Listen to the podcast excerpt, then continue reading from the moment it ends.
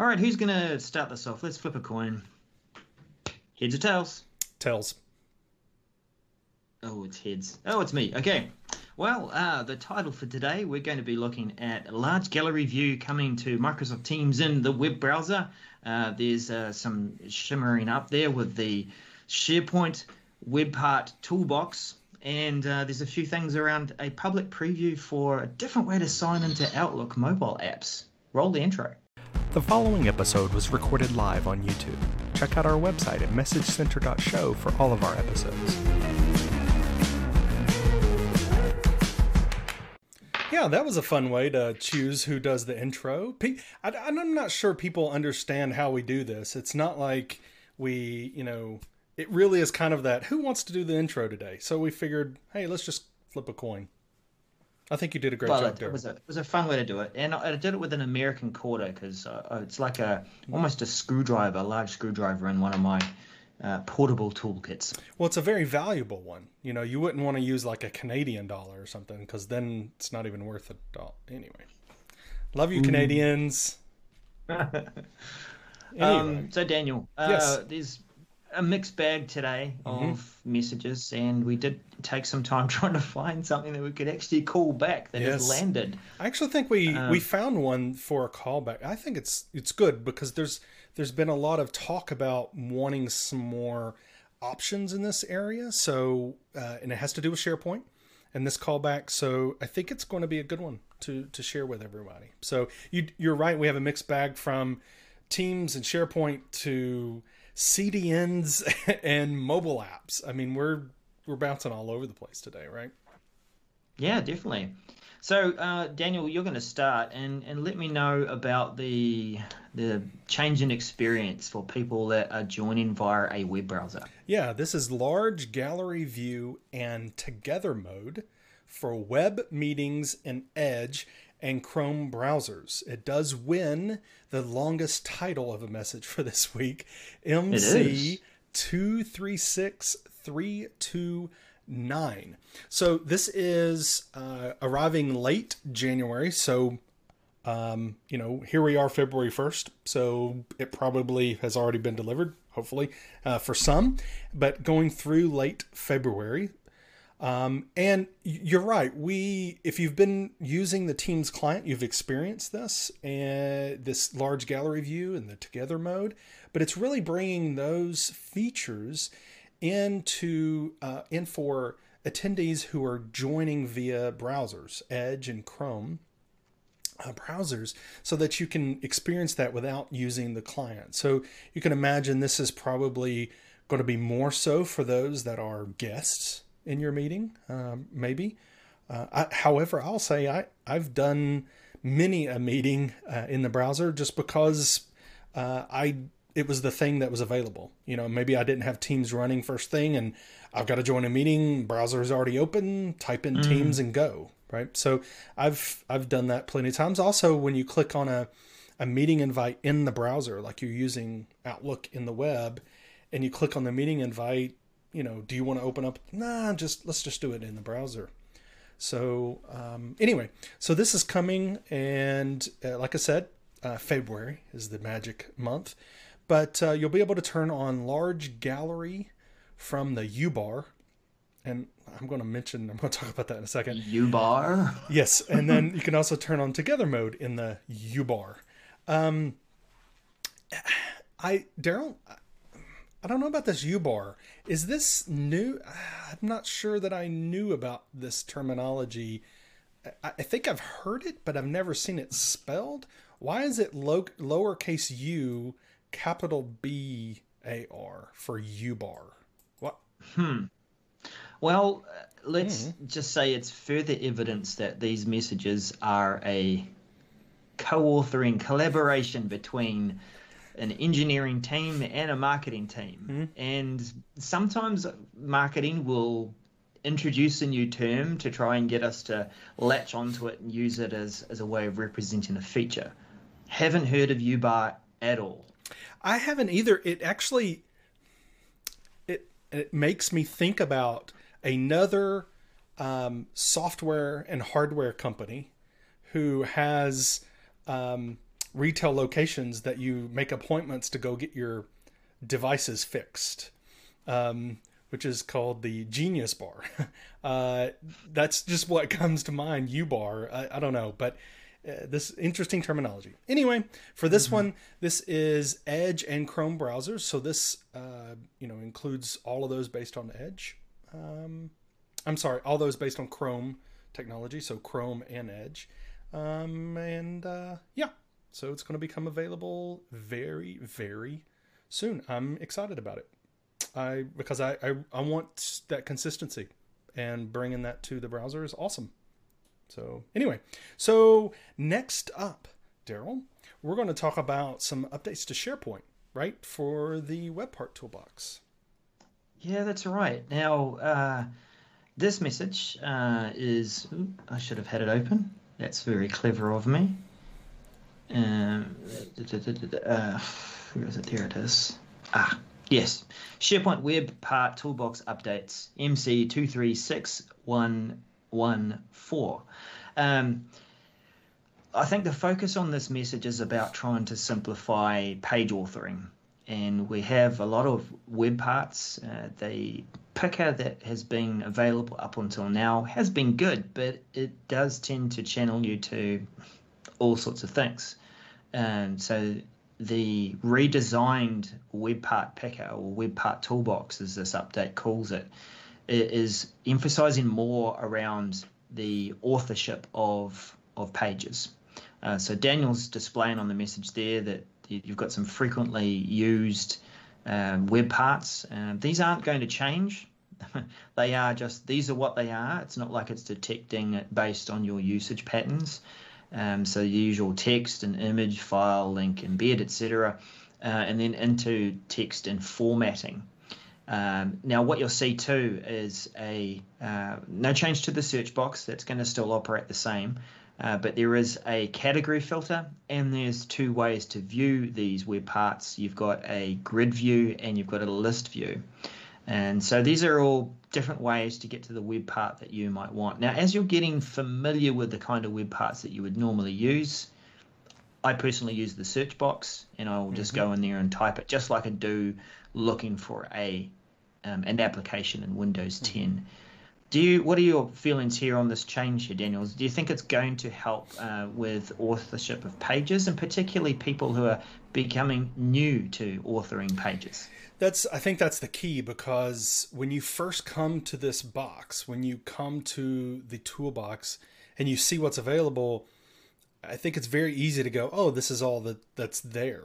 and miss the view all and so that you can see all of them or see the expand um, i don't even know what they call that button but it's kind of the expand make the toolbox bigger i think a mm. lot of people just miss it altogether and either they go oh this is all that's there uh, or they go to search anyway and so i think it's nice though to be able to give some filtering capabilities, you know, filter on the category, uh, show whether we want it like this or we want it as a list, uh, so that people can, especially those that are new, can see all the options and get to what they need to quicker.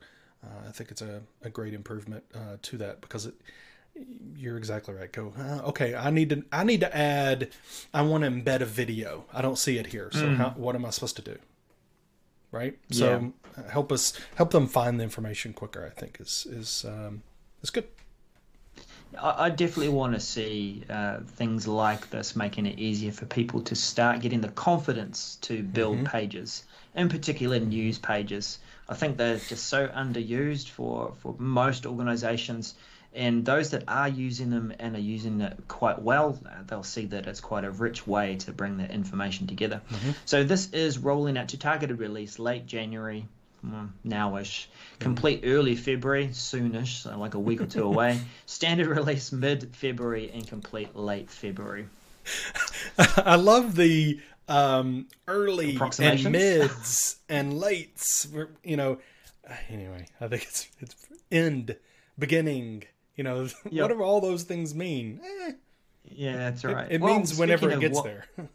speaking of what whatever these things mean, um, mm-hmm. CDN, CDN, they do expand on it in the title of the message, mm-hmm.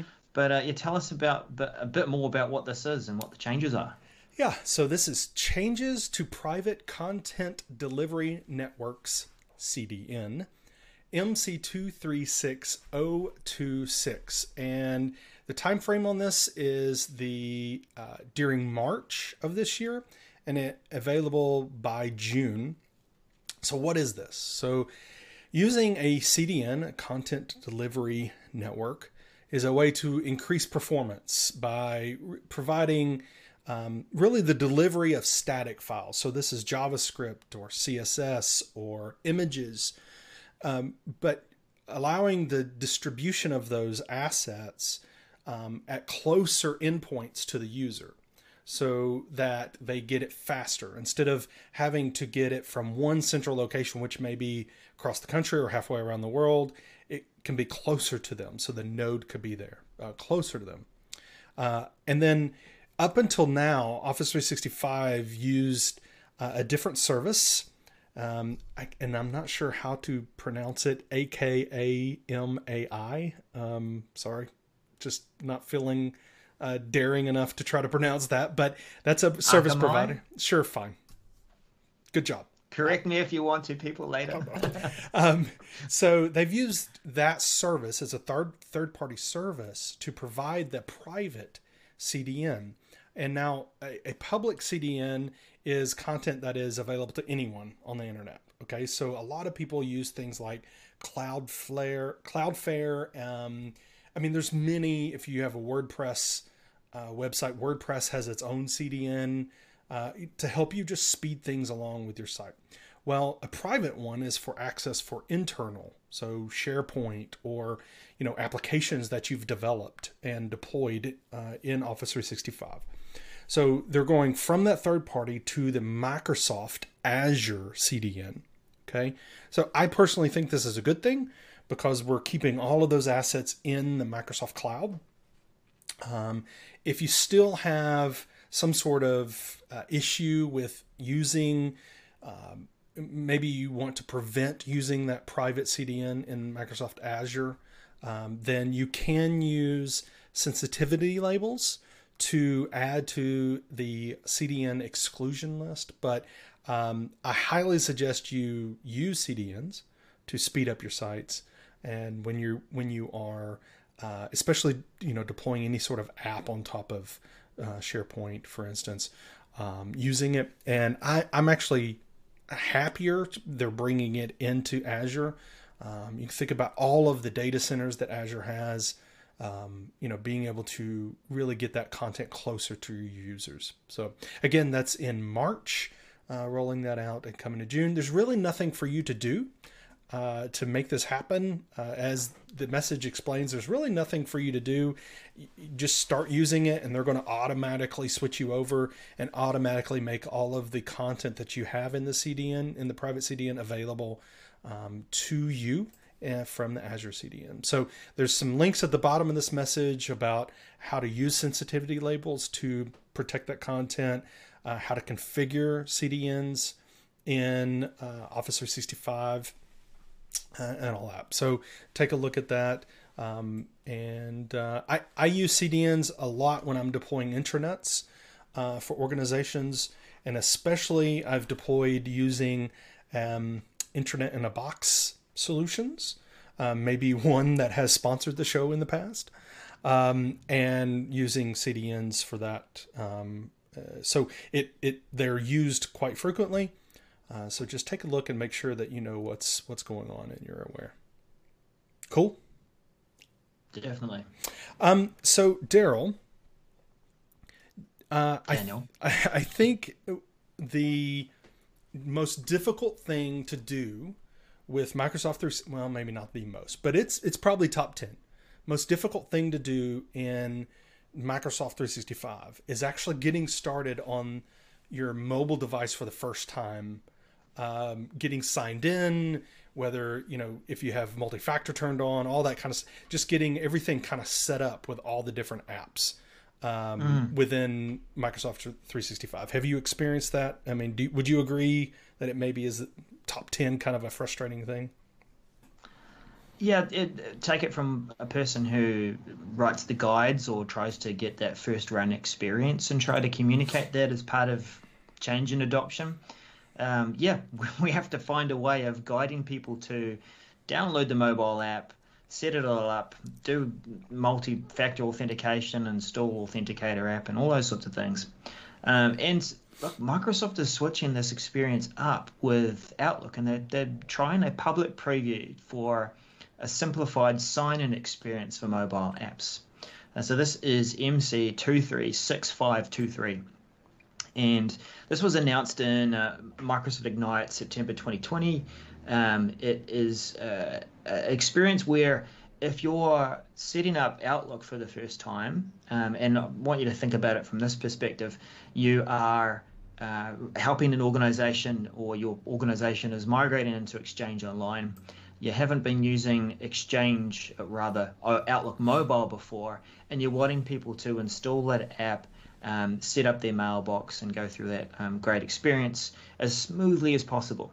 And so with this update, it's it's first of all centering around that experience, going into Outlook on the web, um, getting familiar with that, maybe setting up your signature. But one of the prompts that you will experience with this update is, hey, would you like to install Outlook Mobile? And you can, as we've had up until now, you can choose a link to send to your phone. You can either get the iOS app or the Android app. But what is different about this is the sign in experience. So that when you go through to um, the next screen and, and you'll get that little alert on your phone to say, here's where to download the app from your app store, what will be on screen in Outlook on the web is a QR code. What happens with that, Daniel? Well, it apparently within the Outlook app on your phone, you'll be able to scan that and it will enter your username and password for you on your behalf and sign you in. Yeah, I mean, it, it, I think it's a great experience, right? To get you up and going quickly and not have to go through any kind of hoops. The, the key here, I think, right, Daryl, is that it's a first run experience this is about mm-hmm. onboarding, about getting people uh, engaged quicker when they first start out. So this is not those of us that have been using Outlook on the web for a while. You know, this is that's not what this is. This is about first run. Mm, mm. Yeah, it's driven from that first run of Outlook on the web. Uh, so even if you uh, hadn't been using the Outlook mobile app for some time, you're not going to get that prompt. Mm. Um, so yeah, scan that QR code and it'll sign you in. Now, uh, maybe look from my opinion, is this a security risk? Is one question I want to ask because you're scanning this QR code. Does that mean that someone else could use that to sign in? The key thing here is that it's only available in that first run experience after you've signed in, you've proved who you are, mm-hmm. signing into Outlook on the web. Yep. And so we don't expect to see that QR code work um, anywhere else, and certainly it won't be available after that first run. Yeah, and it's just it's just Outlook right now, but they're alluding that it'll be more apps in the future. Um, so you know, think about the Office apps, uh, you know, connecting with those as well. So in the mm. future, not right now. Uh, yeah, definitely. So, Daryl, well, just one other thing oh, there. If that if that doesn't um, float your boat, so to speak, with, with from an admin perspective, and you do want to have a bit more control over that, you can turn off the prompt using PowerShell, uh, and that mm-hmm. means that the prompt to download Outlook Mobile will not be available, and it will also prevent the QR code from being pre- presented, of course, as a yeah. flow on from that. So you can um, disable it. Yep. Yeah, now mm-hmm. uh, we're into quick mentions now. Mm-hmm. Quick fire, quick mentions. Um, oh, and mine one's the first one. It sure um, is. Introducing override alerts. Uh, now, this is more of a, an admin sort of security kind of function, uh, mm-hmm. uh, but for those organizations that are using Microsoft Defender and you're a security admin, there are some things that you can configure and you can configure them incorrectly. Mm-hmm. Um, you can, can incorrectly configure some overrides that mean that a message, maybe from a approved IP address range or um, various different other conditions, may cause a message to um, to override a security alert, uh, and this is for um, malware or for uh, what was the other condition there? uh, phishing attempts. Mm-hmm. So this uh, this message is uh, whoops, I should have called that out as well beforehand. Um, it is MC two three six three six, six two. two. Yes. Yeah, like it's tiny on my screen. Sorry, I'm just like, I can't do that. Anyway, ooh, that was a bit scary. Sorry about that. Um, so with with, with this uh, update, and trying to keep it fast here, but it's it's actually alerting security admins about these um, these overrides that are performed by the system. In other mm-hmm. words, it's alerting you to misconfigurations. So take a hint when those messages come in that you might want to go back and review your configuration. Mm-hmm. You can set some limits to how many of these types of messages you will receive because maybe your misconfiguration is so bad that hopefully not that you might get a ton of messages. Mm-hmm. Um, but let's just say that it's a, it's a good thing. Do not misconfigure this opportunity and not configure these override alerts. Right. And see me for therapy afterwards if you didn't understand that because it was confusing to me too. Um, next quick fire. Yeah. The next one is all about Azure SSL TLS certificate changes. So um, just highlighting that uh, this is actually kind of a, a little bit of a callback, but just it's a reminder that in November we were told that a certificate, an intermediate um, certificate uh, authority was being changed with DigiCert, and DigiCert is used for some certificates in uh, Azure AD, okay, Active Directory. So some of those will be changing, or the intermediary will be changing, and so that ICA, um, if you have specified in code which ICA to use, which is kind of rare, but if you've done it in applications or whatever, then you're going to need to um, update your application uh, that is using Azure AD um, because that that ICA is actually changing. All right, so most of people don't need to worry about this, but if you do have uh, some custom apps and you have specified specifically that ICA, then you need to change it, and it's February 8th, so a week away. Um, or actually, the way they have uh, put this, I hope you appreciate this, Daryl, the 8th of February. Um, I'm sorry, that was a little international humor, right? Eighth, anyway. Um, so there's US date format uh, and there's everywhere else. Right. So there's the right way and the wrong way, respectfully. Um, so it's a joke, people. Come on. All right. And then the next one we want to call out, if really quickly, is all about apps, right? Yeah, I, you know, it's one that we can sometimes glance over, and I do like to draw attention to it. Um, this is uh, MC236233, a frequent update, uh, letting us know that something has changed in our Microsoft 365 apps on our desktop. Uh, so the key ones that I wanted to draw quickly attention to features that we have seen within Outlook on the web um, that you can set your meetings to end early mm. for between five and 10 minutes. Mm. Five minutes if you're just having a, a, meeting for half an hour, it'll sort of bump it back to being a 25 minute meeting, and an hour long meeting will be reduced down to 50 minutes. So that's a good setting to have. And the purpose of it is to try and give you some buffer time in between your meetings so that you're not going back to back.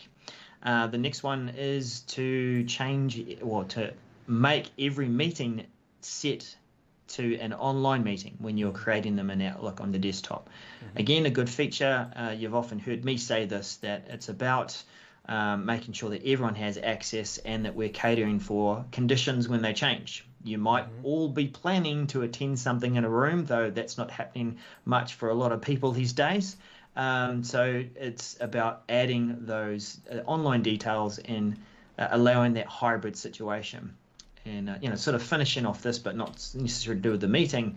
That means that we have to now get into that mindset that people could be attending from anywhere. So remember, if you are in a room, uh, then remember there could be someone that, that wants to attend online. So make sure you're turning on the right features and plugging in the right um, microphone and considering people are on the other side. Yep.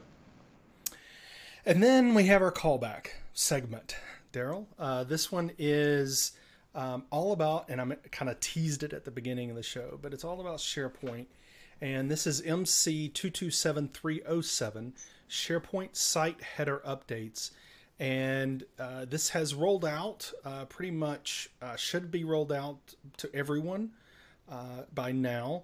And it really is bringing two new uh, options into our site, into our headers for SharePoint. And it's really mm. the minimal header and the extended header. And I think uh, with that we can um, change some other settings as well. But uh, let's just take a look at it. Is that okay? If we just take Definitely. a look at some of the okay, good. Well, that's the point of this uh, callback yep. uh, section or segment. Remember, it's yep. about what has landed. And the, to, to, be honest, this is why it took a little while for us to go through and find something that has landed. Yeah.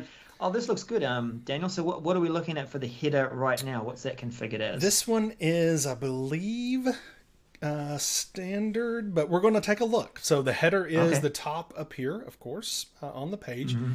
So the way we change this in SharePoint is going to change the look. And maybe I need to zoom in a little bit. There we go. Uh, so we go to header.